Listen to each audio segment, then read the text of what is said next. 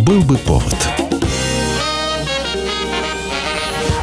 Здравствуйте, я Михаил Антонов, и эта программа «Был бы повод». 22 апреля на календаре и рассказ о событиях, которые происходили в этот день, но в разные годы ждет вас сегодняшней передачи.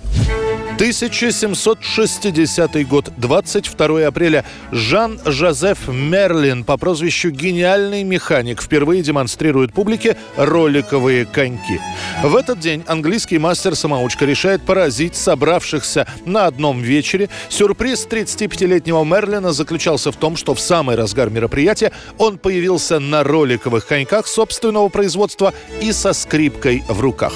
К восторгу публики, играя какую-то незамысловатую знаменитую пьесу, Жан-Жозеф сделал несколько пируэтов.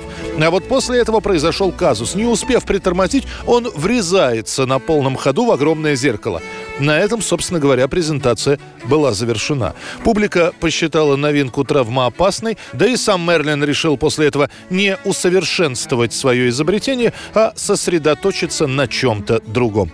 Таким образом, несмотря на то, что Мерлин считается изобретателем коньков, они все-таки не английская новинка, а французская, так как спустя более 50 лет именно француз Птибле получит первый патент на это изобретение – роликовые коньки.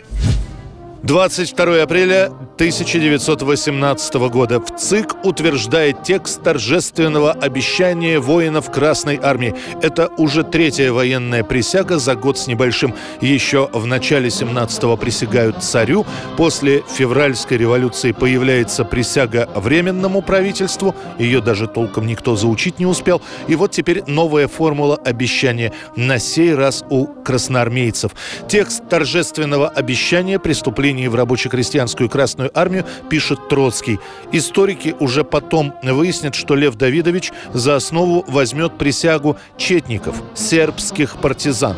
Они впервые свою клятву произносили в начале века, и в ней упоминался сербский революционный комитет. А заканчивалась клятва четников словами, что, дескать, если я ее нарушу, то пусть нож и револьвер исполнят наказание. Вот Троцкий и берет этот текст за основу. В нашем варианте присяга заканчивается словами «Если по злому умыслу отступлю от этого моего торжественного обещания, то да будет моим уделом всеобщее презрение и да покарает меня суровая рука революционного закона». Закончив беседу, Владимир Ильич поднялся на возвышение. Командиры заняли свои места в строю. Началась церемония принятия присяги. В марте 1922 года постановлением в ЦИК будет установлен единый для всех вооруженных сил день и порядок принятия торжественной воинской присяги – Красной присяги. 1964 год, 22 апреля. На берлинском КПП «Штаакен», разделяющем западную и восточную части города, производят обмен агентов советской и английской разведок. Ваша контрразведка в Москве захватила полковника Никольса, выполнявшего некую секретную миссию. Я уполномочен заявить вам, что если вы рискнете сменить нашу тюрьму на сибирские соляные копии, мы могли бы сделать предложение русским о вашем обмене Приговоренный на Западе к 25 годам заключения советский разведчик Конан Трофимович Молодый, который действовал на Западе как канадский бизнесмен Гордон Лонсдейл, был обменен на британского агента Гревела Вина, который проходит по шпионскому делу Олега Пеньковского и у нас в Советском Союзе приговорен судом к 8 годам заключения. Молодого сдал другой человек. Офицер польской разведки Михаил Галиневский, который в 60-х годах годах начал сотрудничать с ЦРУ. Галиневский не знает всей легенды Конана Молодого, но говорит американцам, что предполагает, что Молодый – это иностранный шпион.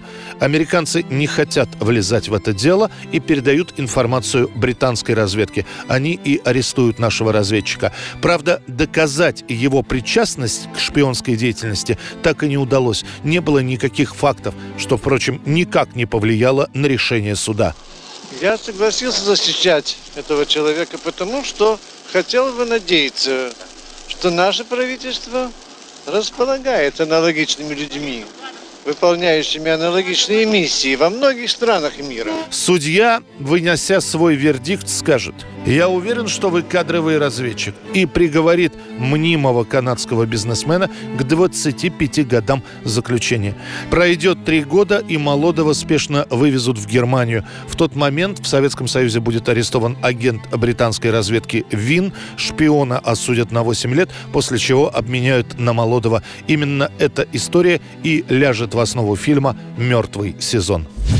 1983 год, 22 апреля. Немецкий журнал «Штерн» начинает публикацию дневников Гитлера. Das Hamburger Magazin Stern wird keine weiteren Auszüge aus den angeblichen Hitler-Tagebüchern veröffentlichen. Журнал сообщает, что они готовы опубликовать более 60 хорошо сохранившихся толстых тетрадей, которые содержат несколько тысяч исписанных страниц. В этих тетрадях, о существовании которого никто не подозревал, даже самые близкие друзья Гитлера, Гитлера, фюрер якобы в период с 32 по 45 годы собственноручно черными чернилами регулярно записывает по ночам свои мысли и наблюдения.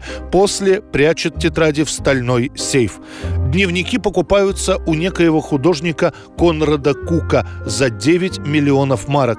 В итоге, не проводя никакой серьезной проверки, журнал «Штерн» начинает публикацию и при этом посмеивается над критикой в их адрес, заявляя, что это происки конкурентов.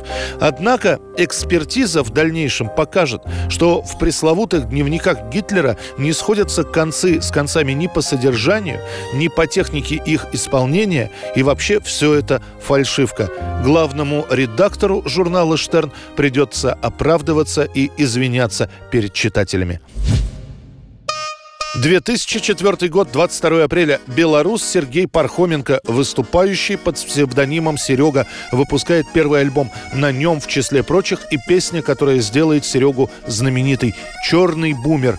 К концу 2004 года «Черный бумер» становится лидером хит-парадов как на Украине, где, собственно, альбом и был выпущен, так и в России. Оперативно снимают клип, который до одурения крутят на музыкальных каналах. Через год за свой «Черный бумер» рэпер Серега получает приз от русского подразделения MTV как лучший хип-хоп, рэп и R&B исполнитель.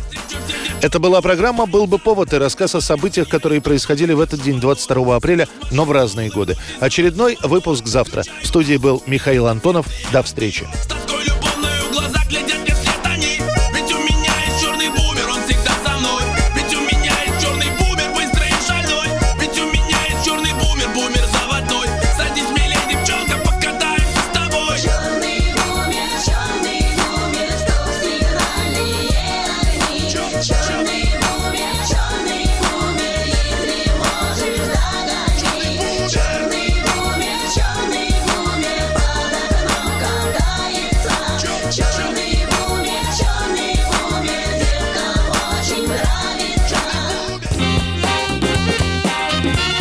Был бы повод.